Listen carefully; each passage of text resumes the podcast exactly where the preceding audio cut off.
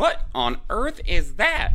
It's a Journey into Comics Network production! Tell me something, my friend.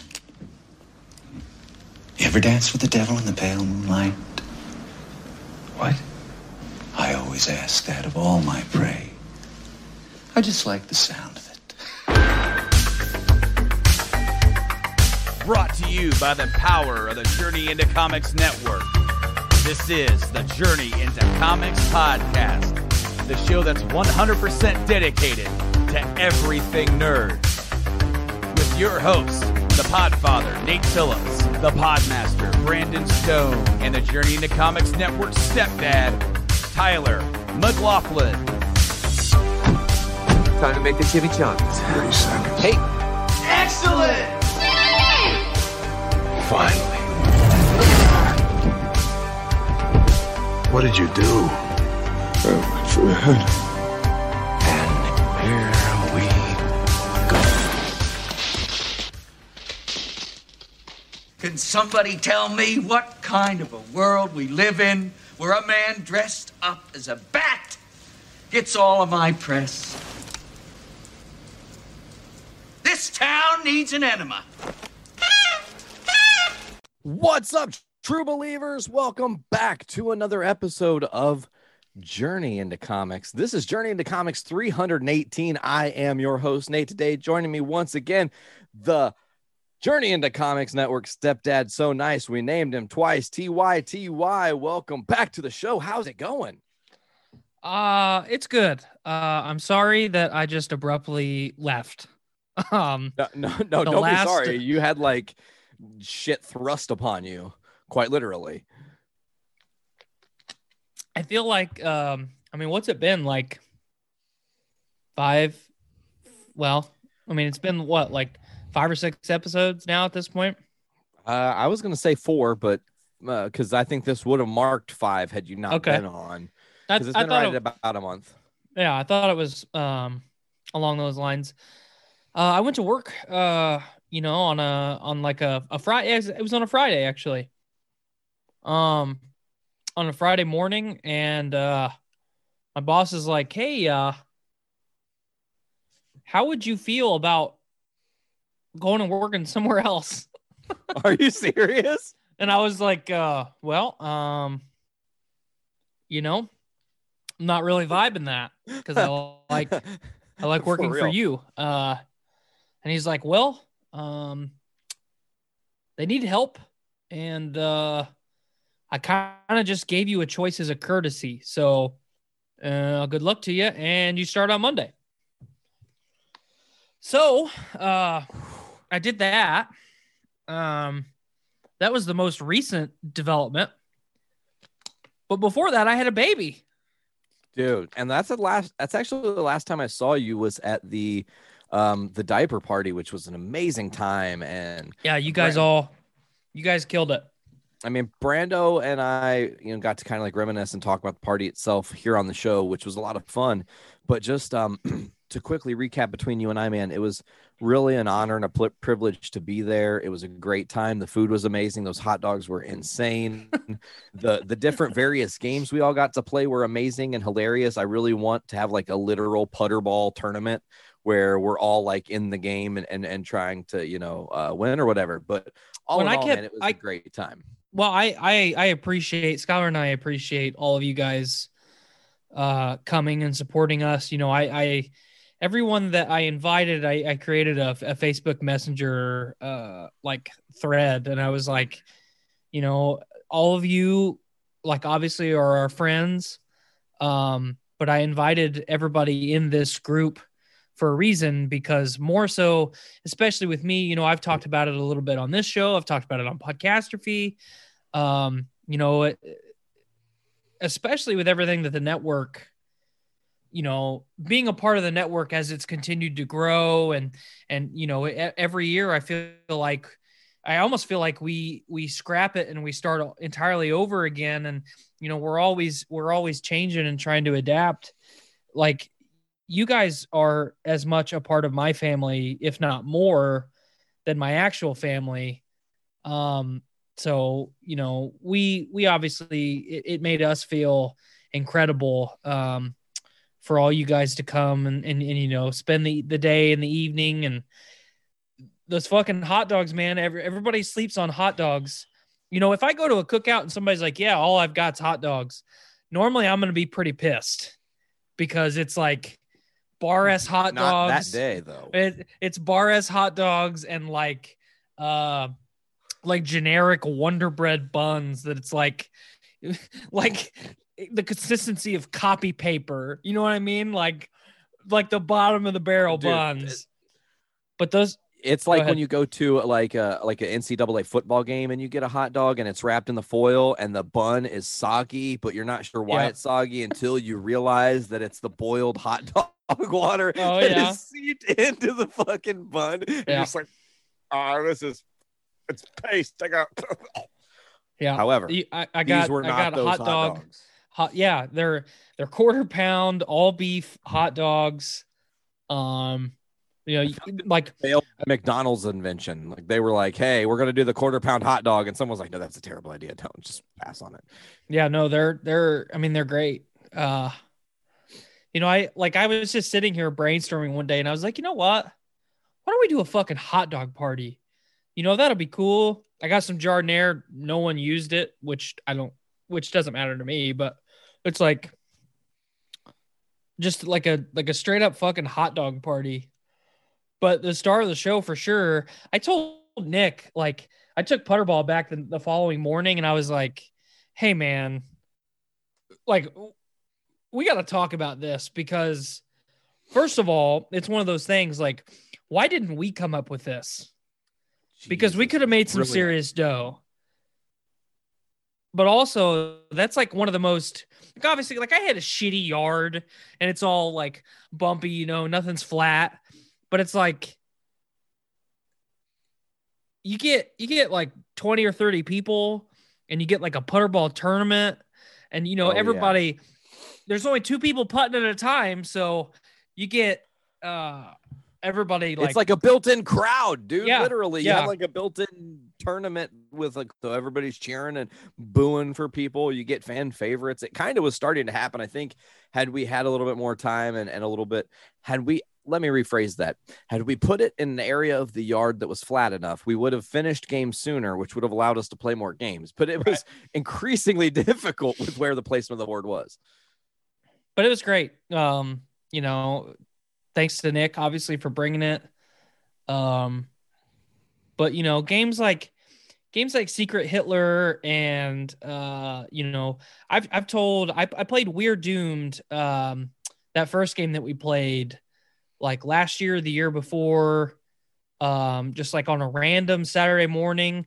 We all went over to Dave Linder's house just for like a like a board game day. And he's like, "Hey, I just got I just got this game. It's pretty cool." And we played that game for like four fucking hours, you know, and each game is only 15 minutes long. Um, so you can get a lot of games Getting in. it in, yeah, for sure. Mhm. But it's like games like par- I hate calling them party games because they're obviously a little bit like it's not just like flip cup and and fucking dumb shit like that, you know. But you got to actually think and you know, there's some tact and but it was it was a great day and you know, fast forward uh uh today or yesterday uh was actually supposed to be Juno's uh birthday Legitimate birthday. today. It's today. Yeah. Today, yeah. And then she comes. I mean, she comes three week early or three weeks early. Um, so we've got three three extra weeks of snuggles and and uh and three extra Three weeks of weeks diaper sleep. changes. Yeah. Well, luckily, uh, I don't know how, but uh, I've gotten lucky enough two two time two kids in a row that this one sleeps at night. Wow. I mean, Whoa. like like Juno just sleeps like Ruby. Ruby would scream all day and then sleep all night. Juno just sleeps. Like nice. just she sleeps during the day. She sleeps at night. Like she doesn't she doesn't cry or like throw a fit. Like Oh, not, Obviously, a, I- not a fussy baby. That's great. if you're looking at the video currently, I look like I'm about to pass out uh, from sleep exhaustion. That's because I ate enough chips and salsa to kill like a small, like a like a juvenile sperm whale would be dead right now, um, because of the amount of carbohydrates and tomato that's in my stomach. But yeah, so everybody's good, everybody's healthy. Uh, Skylar kicked ass. We didn't have to stay in the hospital extra long. The hospital food was fucking good. Wow. Yeah. We, did we transfer to Earth too? Like I know it's still 2020, but I'm used to so used to hearing bad news that to Mhm. hear you have a pleasant experience and like not only have a pleasant experience, your kid came three weeks early. They're very, very healthy, uh, not crying, not being, uh, you know, problematic in the home. I hope Ruby's having a nice time acclimating and all that. She is. That's great, man. So I mean, it's like it's it's really refreshing to hear hopeful news in 2020, and and, and to couple hopeful news. this will totally tangent the show because I don't know if you've even seen the show, but like Dexter's coming back. Yeah, I'm actually glad that you brought that up because, um, you know, you shared that and like the majority of the internet shared that the other day, and I only reacted one time, but I reacted, I think, to the first thing that you shared, and I was like, why? Just let it, just let it go. Like, obviously, you know, I, I I think this is this is a good conversation to have, especially between you and I, because we both love the show so much. Sure, like- absolutely. It's like the ending was so awful and so Well, bad. and that whole last season was so awful. well, you could some could say the last two seasons. Yeah, uh, yeah. There's, I think that my bigger issue with season seven isn't necessarily the story they told, but Mhm. that they made Deb fall in love with Dex when they were real life couple breaking up, and Right. it's like you, so you forced them to have interaction like Yeah. that when they're a brother sister tandem, and I know it's not blood, I get it, I understand, but like. The Hannah McKay story is kind of, you know, really, it was like they took a dip after. And how do you follow Trinity? You can't. So, Mhm. season five with Lumen, it's like kind of a dipping point for the show. But I thought the Travis Marshall season, season six, where the four horsemen of the apocalypse happen and there's the whole church sequence. And uh I cannot remember that fucking amazing actor's name who was in Oh. that season. The old dude. You, I mean, you you had to ask because I was getting ready to say it, and of course now I can't remember his name off the top of my head. But you know, I I, you know, not just you and I, Brandon and I have talked about it a lot too. Especially you know when we work together, we talked about a lot of the shit like this. Like, I think for a lot of of popular television shows, they get wrapped up in super deep narratives and shock value. And especially when you get i mean when you get five five seasons of a television like let's step away from stuff like friends and seinfeld and and um um you know shows like that that have like 20 seasons 25 seasons. Uh, obviously friends doesn't have 25 seasons but like the simpsons has like 35 seasons okay Yeah, it's a- legacy shows that have a maybe Right. a really long arc. when it's when it's a a serious a more serious tone of a show you're going to have seasons where everyone pretty much has to take a break like you can't have like obviously you have to you have to maintain a really strong and a really deep narrative but you can't you can't go hard in the paint 365 days a year and and keep people's attention you know that because I, I I call it or I justify it, I guess, as the the uh, soap opera phenomenon. You know, like what who got kidnapped today? Um, Mystery of the week type. shit, Mystery of the week, mystery yeah, of the absolutely. day, I Yep. you'd call it. Um, But also, get- quickly, uh, R and D department. You, Edward James Olmos was from Yeah. season six of the Dexter. Yeah. That's who we were talking about. Yep. Had to know. but when you get that many seasons, you, you know, there's some fans that you're going to lose just because the show's gone on too long. There's there's new fans that are coming in that's going to be like, okay, now I have to binge five or six seasons of a show, and then at, at least what the last couple years have shown us, I think, is the last two, maybe the last three seasons. That might be a little bit of a stretch, but the last two seasons of uh, a major series is what's r- truthfully gonna make or break it. Absolutely. And if- Everything you go do before doesn't really matter because uh, when you're coming to the penultimate season and then the final season, you're going to either drive people to go, man, it's one of the greatest stories I've ever watched, Mhm. and I can't believe I got to witness and experience that. Or, and, and, and it's really interesting to note that Dexter and the final episode of Breaking Bad dropped on the same night. Mm-hmm. And we talk about Dexter in one very specific light because of how awful Lumberdex is, the decisions that were made, the whole hurricane drama and all that, which, you know, all the way back in the first episode of Journey into Comics, that was still very fresh. So I was still bitching and being very upset about it all the way back then. So now, you know, and you look at Breaking Bad, and I know you're not a fan, and and and and, and that's a whole other conversation for a different But- podcast. But I have watched that season finale. I have watched it and it's incredible. The show, it's not for me, but you know, the way they ended that series, I mean, come on, man. Like It's like it's top notch. Yes, it's top notch. And then you And, look and at then you go what? ahead. I was gonna say, we're gonna say the same thing. You first. I know what you're gonna say. but say Thrones. Yep, absolutely. It's just I in mean- the middle, man. It's kind oh of the same. god.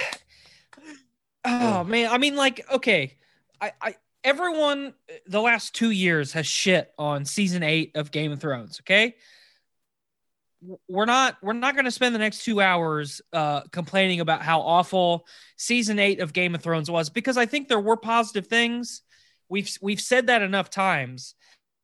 You take you take see Game of Thrones as a series, I think is the perfect example of what Dexter was. You know, like or it's it's a, it's on the same like wavelength, I guess, as as as Dexter as a series because season 1 started out slow, but it got everybody hooked, you know, when spoiler alert when fucking Ned Stark gets decapitated, like okay, we're fucking in it to win it now. I have to find out what happens.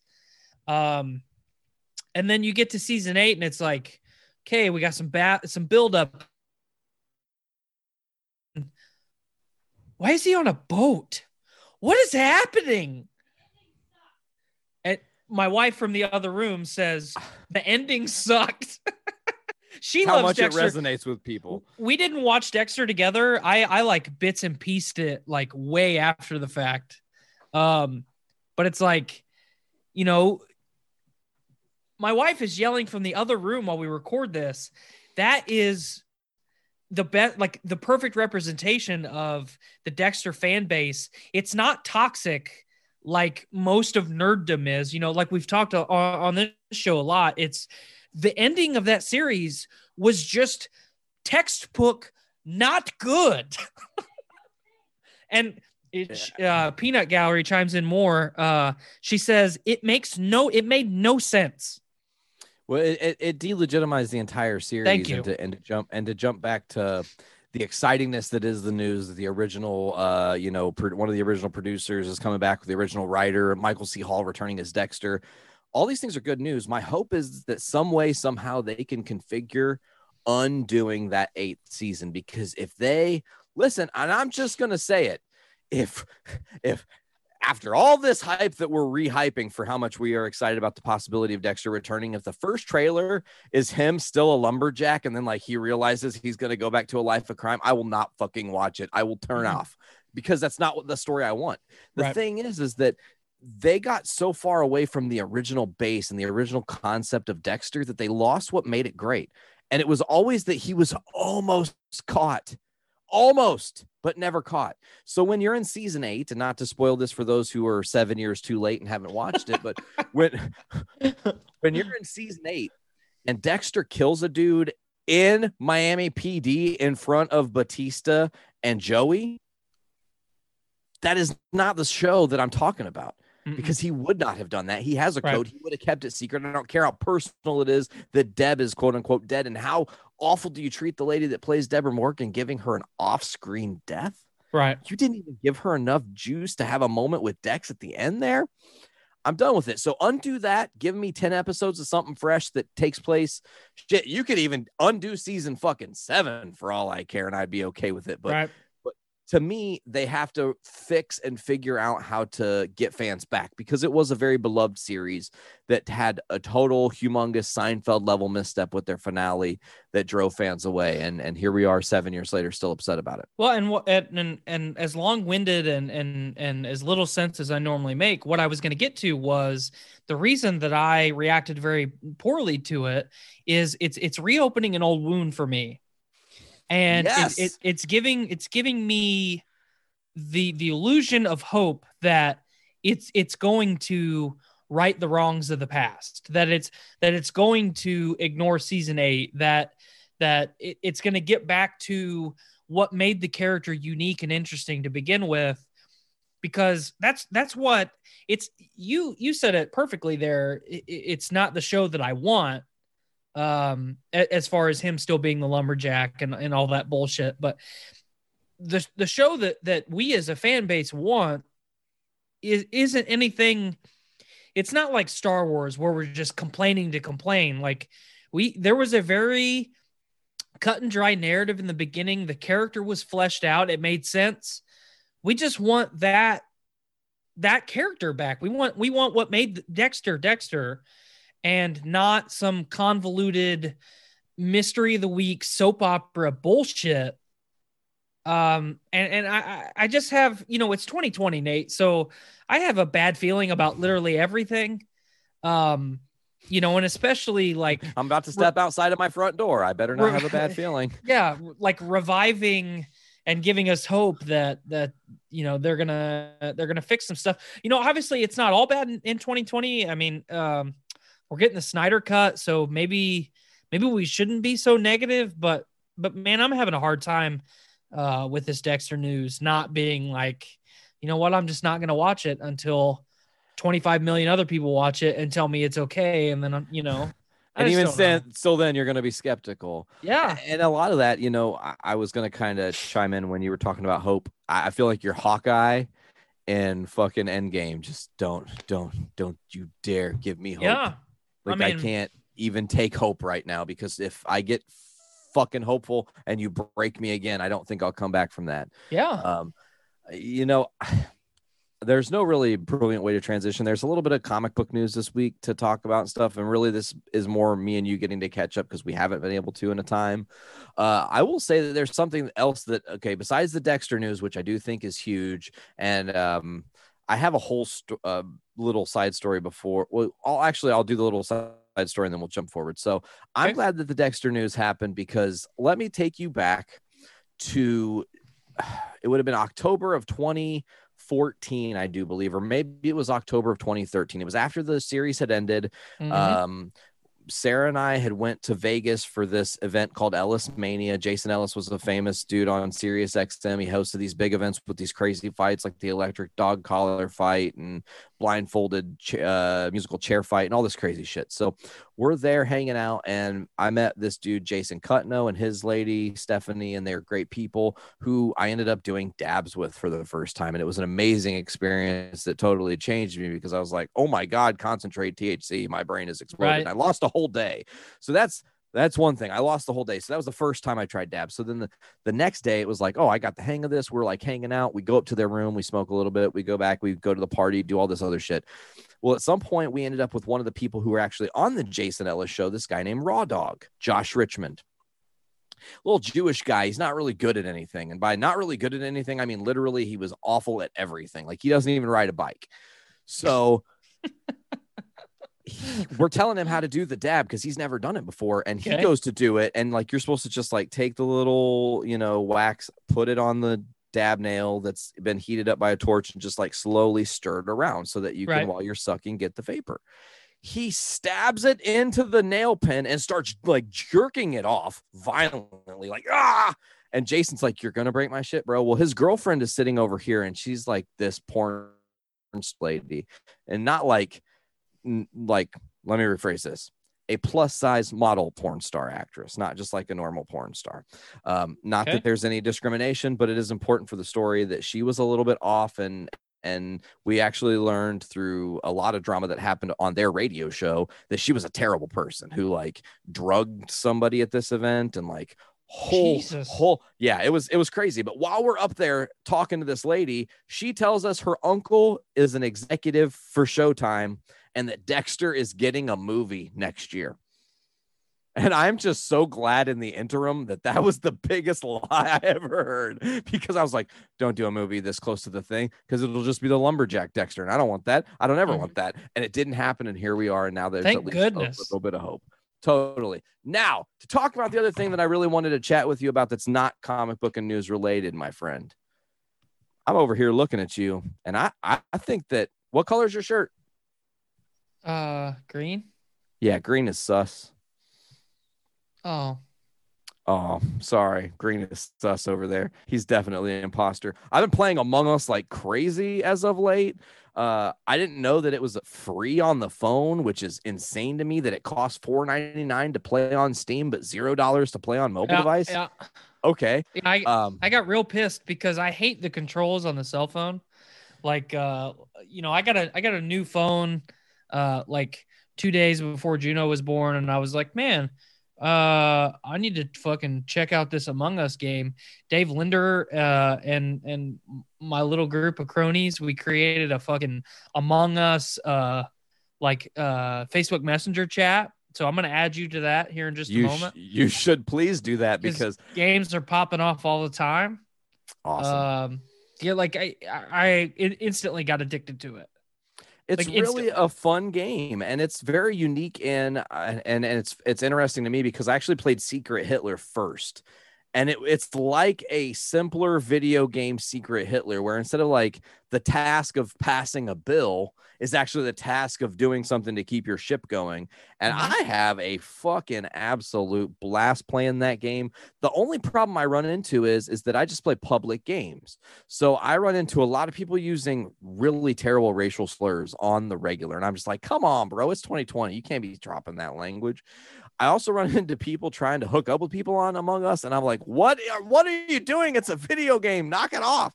And then my least favorite is people who are like, like, okay, this this literally happened today in a game. This person goes, What's up, y'all? How old is everyone?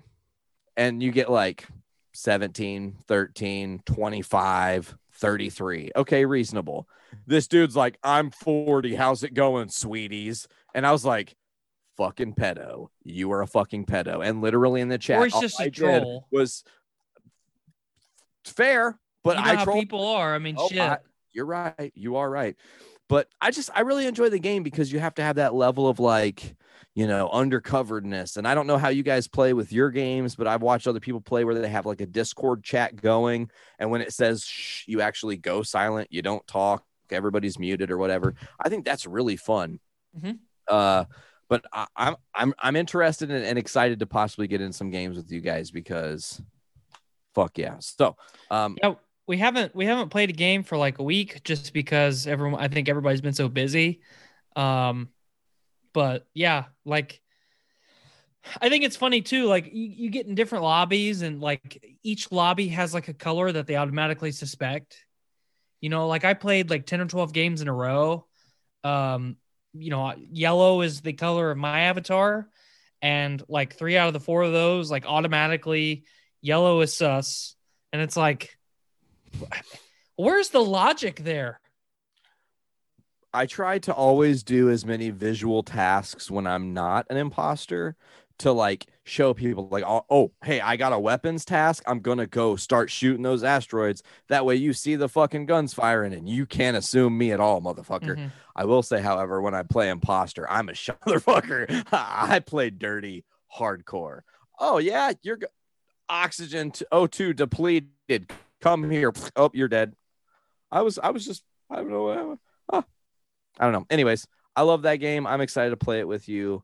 TY, as far as comic book news is concerned and stuff, you know, there have been some headlines and stuff you missed. You know, Mandalorian 2 is coming. I'm sure you're you're really fucking jazzed about that. I would Yeah, would I saw I saw the uh the breakdown of um the release dates for each each episode. Uh Skylar and I were talking about that earlier, so I'm pretty pumped about that. Um you know, I don't obviously I haven't been able to keep up with the show, but what do you what do you have you guys talked about uh the rumors that were going around about Pedro Pascal and him him leaving the show and all that jazz?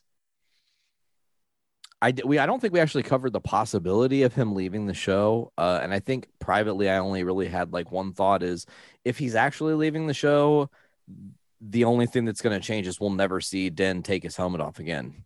Like, Mhm. like, that's it. Like Because that's really the only like that and the voice and the voice. We're in 2020, man. People are great at doing voice impressions, and that voice was just a low, snarled voice. It's not. I mean, not that Pedro did a terrible job, but if there was any validity to the rumor, uh, it wouldn't have really been like a huge loss. However, with all the stuff that's come out recently and all the news, he's talking to media outlets because Wonder Woman's coming out soon, and he's talking about the Mandalorian with love and affection, and talking about how much he's excited for the show and letting a little behind the scenes stories drop. It immediately pulled a red flag to me, and I said, "There's no way this guy's gone. He didn't walk away from a payday like that. Come on now." Yeah. Yeah, I thought it was very, very strange. Um, you know, and when I I think that I was the first one of us to see it, and I sent it to you guys like immediately because it it, it made me concerned, not necessarily on whether or not he stays with the show. Um, because I think even if you did recast him, obviously there's more than one person that has wore the armor throughout season one anyway. Um, you know, he's Pedro Pascal is primarily a voice actor. Uh, the way the way that it's um, kind of been laid out, uh, at least from the stuff that I've read. So um, it would be really, like you said, it'd be really, really easy to kind of swerve to the right or the left a little bit, but maintain that voice. Um, and I think even even if you recast them, um, allow and, and you had to take the helmet off again, I don't think it would really be an issue. Um, I I I, I don't know. Would you cast a look-alike or try to get somebody in his similar facial expression? I or would mean- it, do you think it just wouldn't matter because as fans, we would go, well, he's I think I think you would focus more on someone of similar build and not necessarily ethnicity because I hate to say that that's like especially with the Mandalorians that doesn't matter at all. Um so just someone not necessarily a look-alike but someone of similar build I think would be the most important. Um you know, do they have to have a mustache? No, who gives a shit, you know? Um, so I don't know. It's tough. Uh, What I was going to say was, is it made me nervous because if if he went into if he agreed to do the show, um, and there was a communication breakdown somehow to where you know either there was uh like upfront just like not enough discussion on like how much screen time he was gonna or how much uh time in the armor he was gonna have um you know things along those lines. Is it is it disney and marvel or disney and star wars and marvel and you know the whole conglomerate is it them being shystery business people and and and not treating their people well uh or is it Pedro Pascal being a diva because the first couple things that I sent your way were all they were all written from that perspective that he was just being a total piece of shit hard to work with. Yeah. hard to work with and you know it- it- you and i uh, especially in the last year have talked about that a lot from the set of marvel star wars dc you know the stuff with um uh fucking uh god Pattinson. josh josh whedon Oh, Joss Whedon, yeah. Because I was gonna say Uh. Robert Pattinson recently just there. I mean, the similar rumor with Pedro Pascal being a diva. This there are similar rumors right now about about Robert Pattinson not wanting to do any more Batman's, and this is a one and done deal, which I still don't believe is valid because and and, and I'll, I'll, I'll preach it here like some sort of fucking weirdo in a cult, but like unless you see it on comicbook.com or on Variety or on one of the major news outlets, don't trust it as Crucible. We we are literally dealing with this rumor mill right now where you've got Pedro Pascal's allegedly rooming, leaving the Mandalorian, allegedly Battinson's leaving the Batman movie. You've also got this rumor that will not fucking die about Andrew Garfield and Tobey Maguire. Sony even came out and said there's no truth to this. Let it go. If if if, if there's going to be truth to this, you guys will know, trust me, because we will make an announcement. But until you hear it from Sony's mouth, there's no validity. So we got to Yeah, I was- better. I was really, really impressed um, to see that so quickly. Or, you know, that's not really. I was impressed to see it at all from Sony. Um, you know, because we had that rumor almost two full weeks, almost well, two, two and a half weeks, almost three full weeks. Um, you know, and and obviously that just snowballs and gets bigger and bigger. And the, and that that rumor's been going along since the first since fucking Captain America Winter Soldier that that they were gonna do that they were gonna try and bring the Garfield and and um Tobey Maguire in for, Maguire's. yeah, for for for Spider Verse stuff like way down way down the line ago. So obviously the stuff with Jamie Foxx was like, okay, shit's getting real now. Um, you know, that just sounds like a smart business business decision to me. You've got somebody who is somewhat familiar with the character, has a desire to play the character. They've already done it once before. Allow and them he to knows do a that better job. Mm-hmm. Marvel will knock it out of the park. Absolutely. Yeah. and, and and allow them to do a better job. You know, Yeah, uh, so I don't know. they and and not to retread ground that that Brando and I have talked about a little bit because I think it is important that you get to voice your opinion on the Spider Verse stuff because you know Benedict Cumberbatch joining the cast is huge, Jamie Foxx joining this cast is huge. The the reality that we are not getting the Jamie Foxx Electro that we got in Sony at all. He will not be blue. He is not going to look like that. It's not going to be some weird modern take on the ultimate version of Electro. We're probably going to get more of a classic Electro, which look at what they have done with all their previous villains, dude. Vulture, home run. Mysterio, home run. Killed it. Like here we are. Jamie Foxx is going to be Electro. Okay, sign me up. I don't even have to ask questions. I already know it's going to be great. Yeah, That- Mysterio Mysterio might be the best on-screen iteration of a comic book character ever, in my opinion. Absolutely, without question. Just because they were able to find a very clever and brilliant way to execute his power, Mhm. which you know, even in the comics, they back in the day they had a hard time explaining his power. He was a guy who worked in movies who could like do technical effects, which okay, that's cool and all, but to some people, you're gonna fucking get the secret. Now with drones and shit, you're like, oh, they're using modern technology, making you use your brains.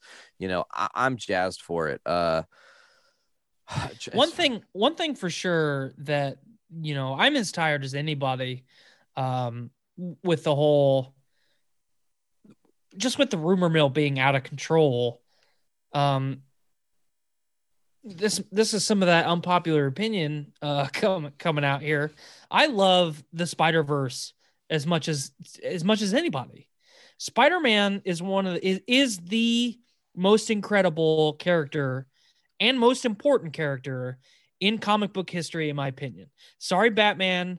Sorry, Superman. But nobody brings more new comic book uh, fans to comic to, to comic books than Spider-Man. I'm sorry, especially from our generation. You know, with the animated series and all the shit that happened, Spider-Man is the guy. So the the Spider Verse allows everybody to have their Spider-Man which is which is incredible. You know, before that we just had like Ben Reilly Spider-Man and and and shit like that. So Spider-Man is one of those unique characters that everybody can have the one that they like the best. Okay, that's the good stuff. the bad stuff is I am so fucking tired of hearing about Spider-Man. I want to gouge my eyes out. Not everything is- ha- go ahead. No, no, no, no, no. You you continue your rage mode. not everything has to be Spider Verse related. Not everything has to be Spider Man related. Tom Holland, as much as I love him as Spider Man and as much as I love him as Peter Parker, he does not need to be in every single goddamn Marvel movie. Give the guy a break. You are going to make him not want to play that character. And he is the best version of that character that we've ever had. Ever. like full stop best version of him ever. And you know Uh, what? The the the Spider uh, into the Spider Verse, uh, the animated movie, could not have been any better. Like it, it, it was perfect. It- how good does it feel for those directors and writers to have been cast out by Disney Exactly. to turn around and use a property that essentially is in Disney's wheelhouse to Mhm. win a fucking Oscar? Right. So if if if Marvel pushed a live action into the Spider Verse movie, it would be nothing other than a cash grab, and it would take. It, I think I personally think that it would take a lot of weight and validity away from that animated movie that came out, you know, a couple years ago, especially with the sequel being announced, and now and now people are being um with with with Into the Spider Verse and then the uh, PS4 Spider Man game, and now Spider Man remastered with the with the Miles Morales. Like people are are not as focused on Peter Parker as the as much as they normally are, and now everyone's like, okay, they've got their Spider Man, Peter Parker. I want my Spider Man, Miles Morales and it's going to get to a point where it's a problem. I if they think. don't I, I address think. it. Yes. Well, and, and I agree, and I actually think right now to to piggyback on what you're saying because it's it's brilliant. Uh, we already have somebody who I firmly believe, if they gave the opportunity to play Miles Morales, would literally hit a home run, and that's uh, actually I, he he might be your cousin. I'm not even sure, but Caleb Anderson McLaughlin. He played Lucas in Stranger Things. Oh shit. I think because his age, he's like 14 right now or so, 15 maybe. He's at the perfect age to play Miles. To like again, looking at you, uh, Tom Holland, kind of being the archetype here. But again, you have a kid who can play a little bit younger because he looks younger. You can set the story to grow at some point, have those two interact. It would be brilliant. And as fans, we're, are you know, you said it best. People are like, I want my Spider Man to be in the MCU and we're getting an opportunity now as a fandom where Marvel's really being smart. You get MODOK, main villain in the Avengers game. MODOK's going to have his own animated series. You got all these other characters that they backdoor in a video game. Kamala Khan, great example. She's the main character of the Avengers game. She's getting a Disney Plus series and then eventually a role in Captain Marvel and all this other stuff. So we're being, as fans, they're trying to give different avenues for people to learn about these characters, to fall in love with these characters. So when they do take it to the big screen, when they do say, "Hey, we're gonna fucking finally give you, uh, you know, a crazy ass uh, Galactus story that you never expected to see," as fans, we are already ready. But the larger audience who doesn't know these characters start to familiarize, which makes it a bigger event, which makes the moment bigger, and and and I think we're driving to that. Um, now to touch a little bit on this.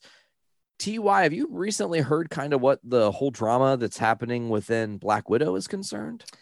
As far as whether or not they should release it straight to Disney Plus. Well, apparently there is a literal single person linchpin keeping any possibility of it going to the streaming service. And while they don't have final say, their say is important enough that if you made them angry, it could actually fracture the MCU forever. And that's Kevin Feige. He's the man pushing for this to not be released that way. And I think that he's still stuck in the mind frame of like things can go back to normal soon. And um, people are going to be accepting of movie theaters going back to how they were. And the unfortunate truth is because of the virus, everything we've lived through this past seven months, it's just not viable. And he needs to, at least in my opinion, and I want to get your thoughts on this, he needs to really take a step back and say, listen, we have an opportunity here to really make some people happy by releasing something that's uh, at this point five months delayed. We don't know officially if it will drop in 2021 because who knows how much longer we're going to be in this shit. And Right. all these false promises give the fans what they want. You're going to give us WandaVision, maybe give us Black Widow too. But I know that Disney execs are angrily pushing to make this streamable. And I want to get your thoughts. So this is kind of a, a, a twofold thing here. Uh, the first part about of it, I want to touch on the demise of modern cinema. Sure. Uh, and, and, I'll and I'll be brief. Um, you read the headlines as much as anybody did. Uh, when No Time to Die got delayed, and then AMC's like, "Well, uh, we're closing the doors. See you later." On our way to the bankruptcy office. I don't. Obviously, I'm not a a. Um, I'm not a billion dollar corporation. if you Uh, I'm- are, you're fucking holding out on me, bro. I'm Yeah. mad- big Uh, mad right now. I'm not a awful sus here. Uh, I'm not a. Oh. I'm not a. I'm not a multi-billion dollar corporation. I'm not a financial advisor representing a multi-billion dollar corporation. Um, I find it really hard to believe, especially, you know, as th- as this has continued to go on. I find it really hard to believe that all these movie theater companies, especially the big ones, um, I, I find it really, really hard to believe that they can't come to some kind of agreement with with with Disney, with Marvel, with whoever to say, you know, here's this contract. We will air this many movies for you each year, and you instead of us paying you to air your movie, you pay us because Uh, that's that's one thing that I've always thought is really backwards in the industry is AMC Regal they they have to pay the movie studio to purchase the rights to air that movie. It should be the other way. The movie studio should be paying the movie theater corporations to air their shit. And how, I mean, listen, and how much smarter would that be? Because you've got, okay, so let's say I'm this entity, AMC, you're Warner Brothers. You come up to me, you go, hey, here's the deal. I'm going to pay you $2,000 for every screen that you air the Snyder cut because we're going to surprise release it in theaters as Mhm. well. And for every screen that you do that, it's, it's $2,000 um, just in the contract lifetime cycle, which means pittance, literally pennies off the dollar for them to you're you're funding a a, a, a, a theater to stay open, Mhm. which again is going to lower the cost of admission. It's going to probably lower a little bit of that concession price, drive more people into your business. It's a better business model, honestly. I think I think so for sure. Well, you got you have places like in my hometown, the Lorraine Theater will never show a new movie again because it literally costs too much money and they will Mhm. never make the back end on it. Right. So you have these amazing vintage theaters that are sitting, going to waste, or being used as community spaces instead of being an opportunity to really bring the community together for a real purpose. And yeah, I um I agree with you on that. Which I will say this, as far as the the the, the smaller town or the the privately owned theaters, um, the communities that have stood by those and that have kept those open and that have have stood strong and said this business is a part of our community and we're not going to let the the doors to these these theaters get boarded up. You know golf clap to you because movie theaters have been around for you know 100 years. We don't we as a, a society don't go to as many movies as they did in uh, 1934 uh, you know in 1934 they were going like two or three times a week to the movies because you know that was that was their uh, that was their medium of entertainment the and movie it was cheap. Yep. The movie theater industry survived the advent of television. It survived uh, home movies, VCRs, uh, beta tapes, DVDs, Blu rays, it's- Cell phones. cell phones, video games. The movie theater industry has survived all of that. The movie theater industry needs to not be greedy. Uh, the movie industry as a whole needs to not be, they need to focus on not being as greedy if they want to stay around. Because, you know, the big, the Warner Brothers, the Marvel, or the Disneys, they're not going to let go of any cash flow. They're just not going to um, especially now, you know, with the stuff coming out of Disney here lately, that they're doubling down on their their their focus on streaming, um, which you know anybody that's in our position has said that for for four or five years now that that that, that eventually is what it's going to be. Um, there's still a lot of people like me that want to go to the movie theaters and watch a movie. And I think to to satisfy everybody, you you alter your business model a little bit and why not just do both? Release it re- release it on my TV. It's right there. If I want if I want to stream it to my TV, give me the option. If I want to go to them, if I want to take the risk, if I'm willing to take the risk, why not just let me go to the movie theaters and watch it? Like this is one of those things that I don't understand why it's so difficult.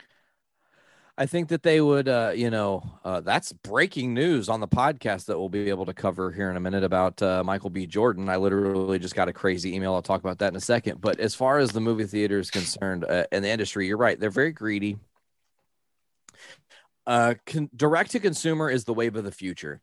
Uh, look at Carvana. Look at all these Mhm. other uh, other things that are. I'm at home. I grab this fucking nifty device. I pop in the information I want, I push a button, and it comes to me. That is the now that is our society. People want the now, they want it immediate. And you're right. I would much prefer a movie take it two years and change, and I'm saying like three extra months to come out Mm-hmm. in order for it to be simultaneously released three different ways. It's streaming on all your devices if you have the thing and you might maybe you pay a premium, maybe you don't. You can go to the theater to see it, which again a thing maybe now what we need to do is remove like 50% of seats like the snapping actually happened baby the, the, the snap happens and 50% of all the seats in the theaters go away and there's six feet distance and then maybe they have a couple section where there's like a couples section or something or family section and then the third and final option is the home movie release, Blu-ray, 4K, whatever. Release it all on the same day. Because here's what's going to happen. I'm to go to the theater as a fan. I'm to see your fucking movie on the big screen. It's to make me want the movie. I'm to want to digest it, dissect it, break it down further. I'll drive right to fucking Walmart or Meijer or Target or whatever. Go to the section that has the Blu-rays, grab your Black Widow copy that just came out the same day that it dropped digitally, have it. And then maybe I'm traveling and I didn't bring my Blu-ray copy, but I still have Disney Plus. I can just watch it there too. See, you're giving the consumer the option to consume more. And that's really what they were talking about in this press release with Disney giving the consumer an option to consume more. That's what their new plan is. And I think it's actually brilliant because we need it, especially in this time where there's so much uncertainty, so much darkness. Um, any any light or hope is going to be is going to be good. Now, Tyler, go ahead. Real quick, there's one other positive that I think. Uh, Sure. Again, the theme of of 2020, you know, amidst all this negativity, is I'm going to call it the Avatar effect, right?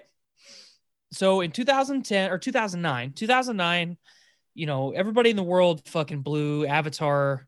Avatar blew us all out of the water. You know, it was it was the next Titanic. Everybody had to see it. I saw it four times. Um, I think it was one of Skylar and I's first dates. We went and saw fucking Avatar. Yeah, like Avatar, Avatar the movie. I love it. It means a lot to me. It's one of the greatest sci-fi films of all time. Don't need to go down that road.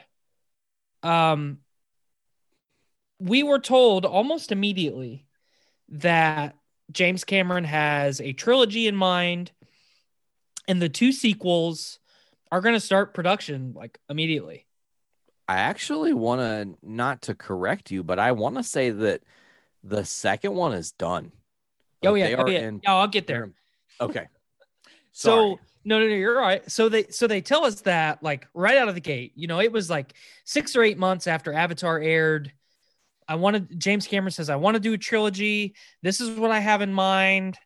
Um, you know, I'm shooting for that was 2009. So at that time, I think he was shooting for 2012, 2013 for Avatar 2.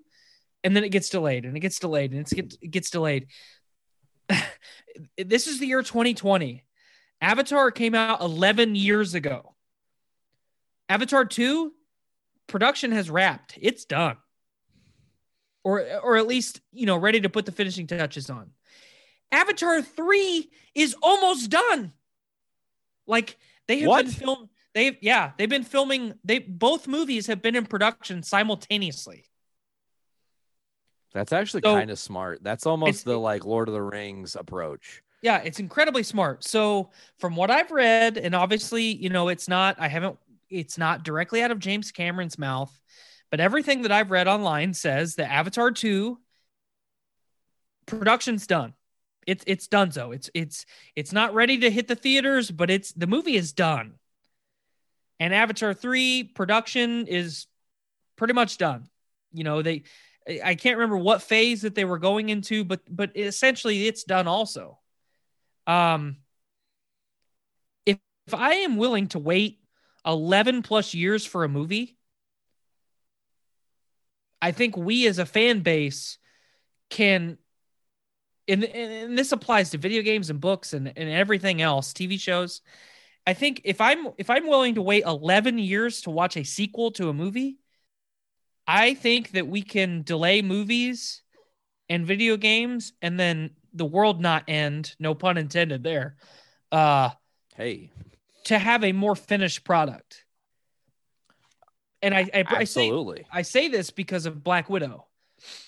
If if they would have said in January, hey, we're going to delay Black Widow to September because there's a couple things that we really wanted to accomplish in post production.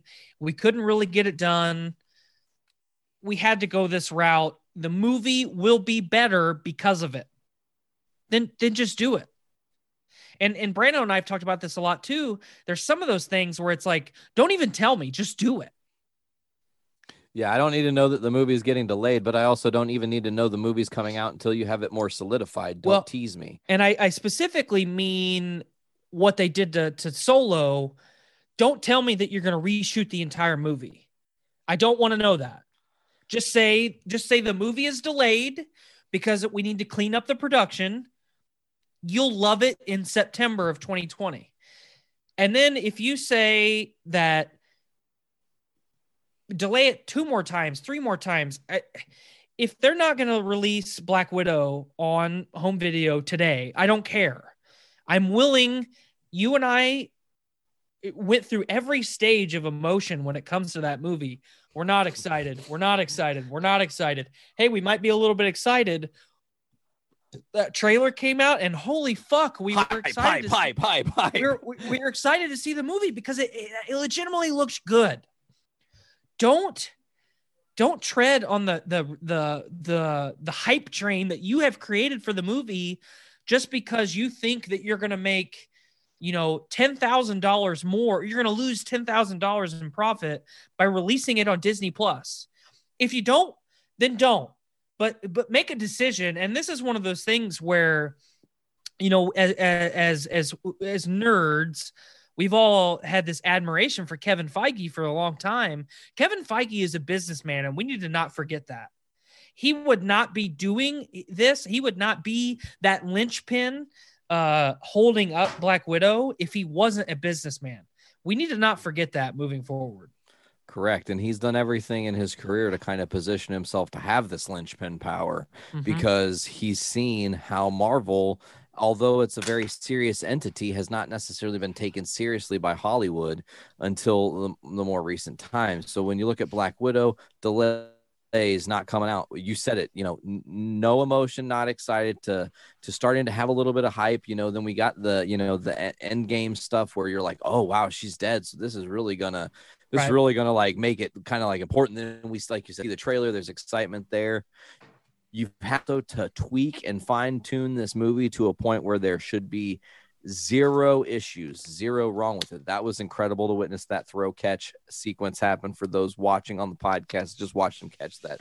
That was amazing. Now, um, yeah, I'm, you know, I'm sorry. I'm sorry to get super.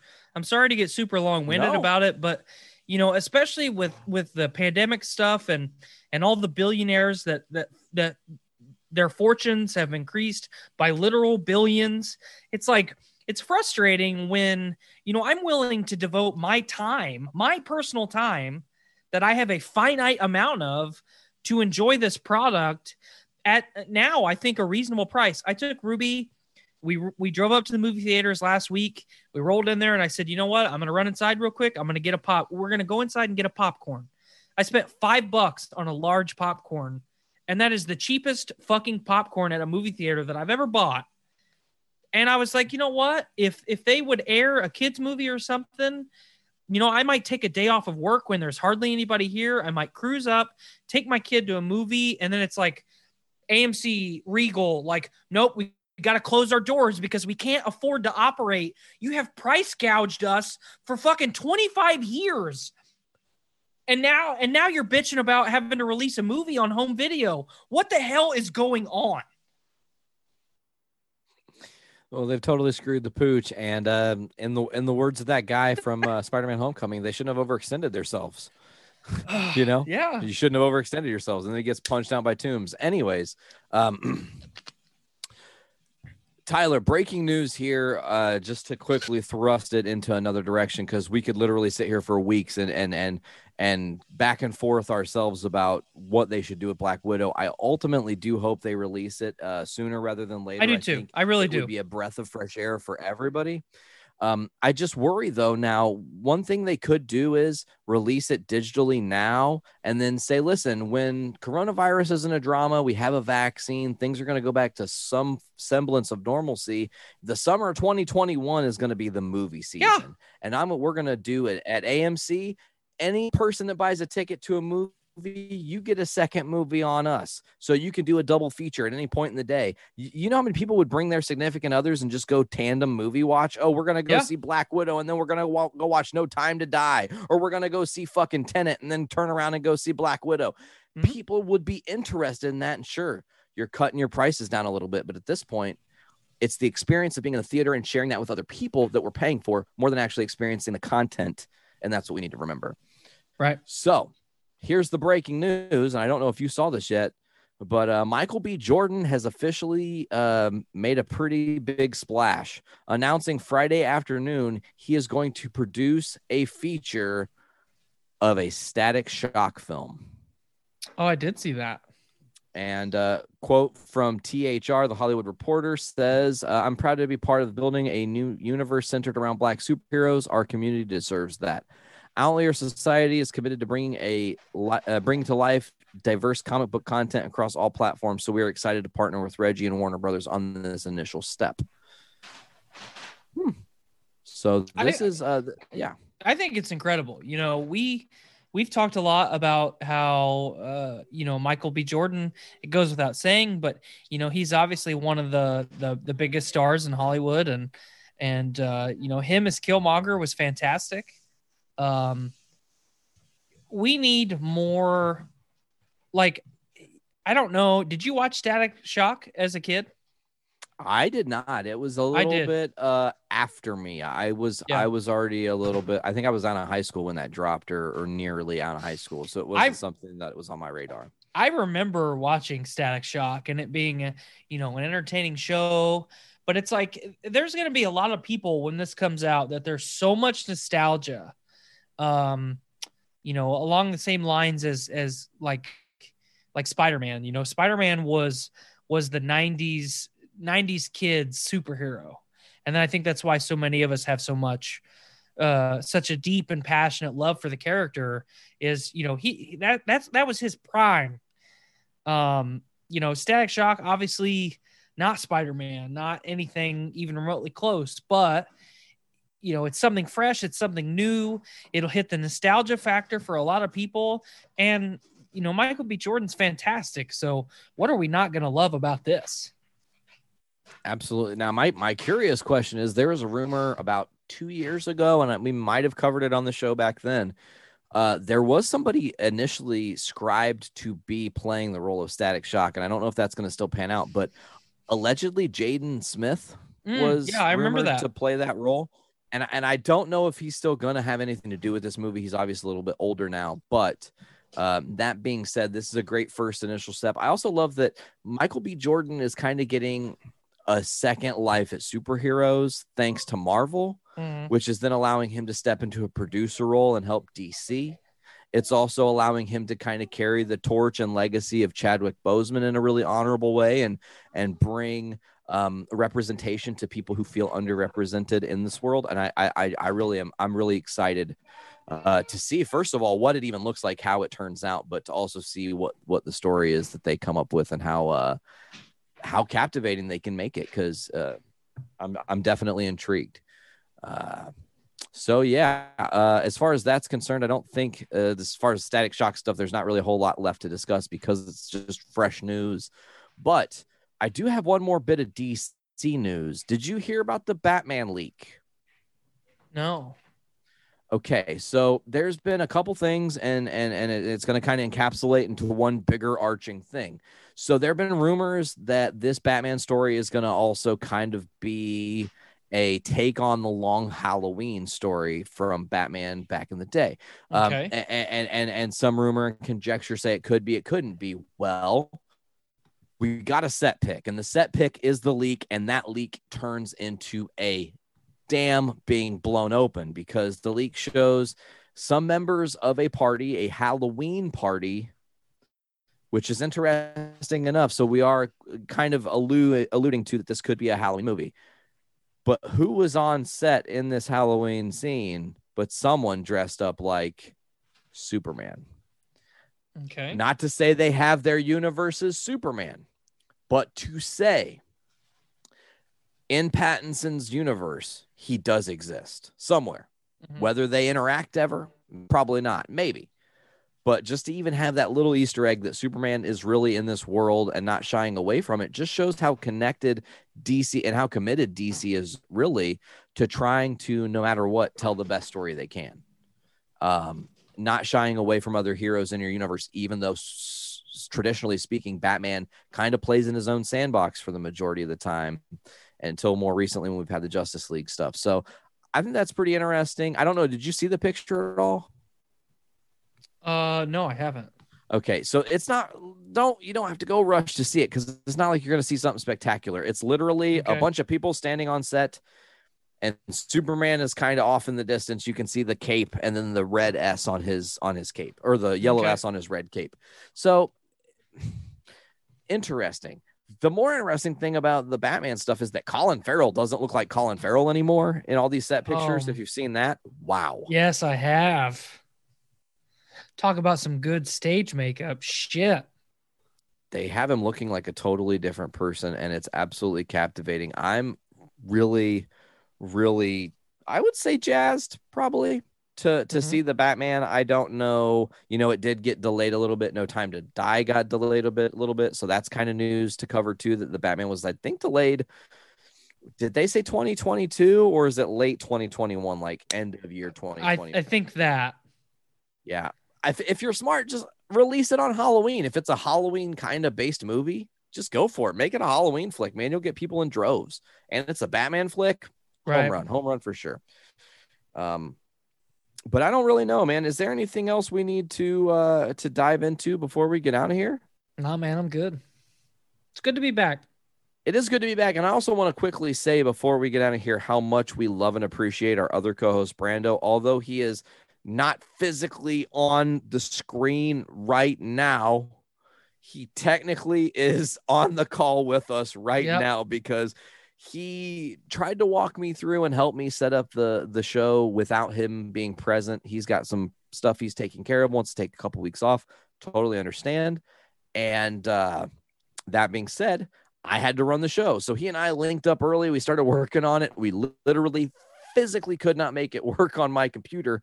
And I just like kind of sheepishly put my head down and I said, um, Brando, I, I, I don't want to like encumber you, but uh, could you like run the show while not being on the show and and and be there? And actually he looks like he's making a little bit of an appearance here secretly. I don't think you're going to see him on the actual podcast but we can physically see him on our screens right now. But it was a it was a really awesome thing for him to to be here in spirit. It was it was kind of like among us where there was a ghost that we couldn't talk to during the thing because we were the two crew members still alive roaming around.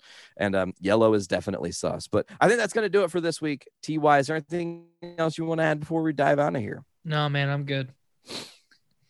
all right folks. Well as always you know where to check out the show on all the different podcasting platforms apple music google play podbean spotify castbox tunein iheartradio stitcher radio many others. Search journey into comics network. Get us at journeyintocomics.com where you can get the archives of all the different shows on our amazing network i think that's going to do it this has been journey into comics 318 no clue what we're going to call this one baby i've been nate I've been TY.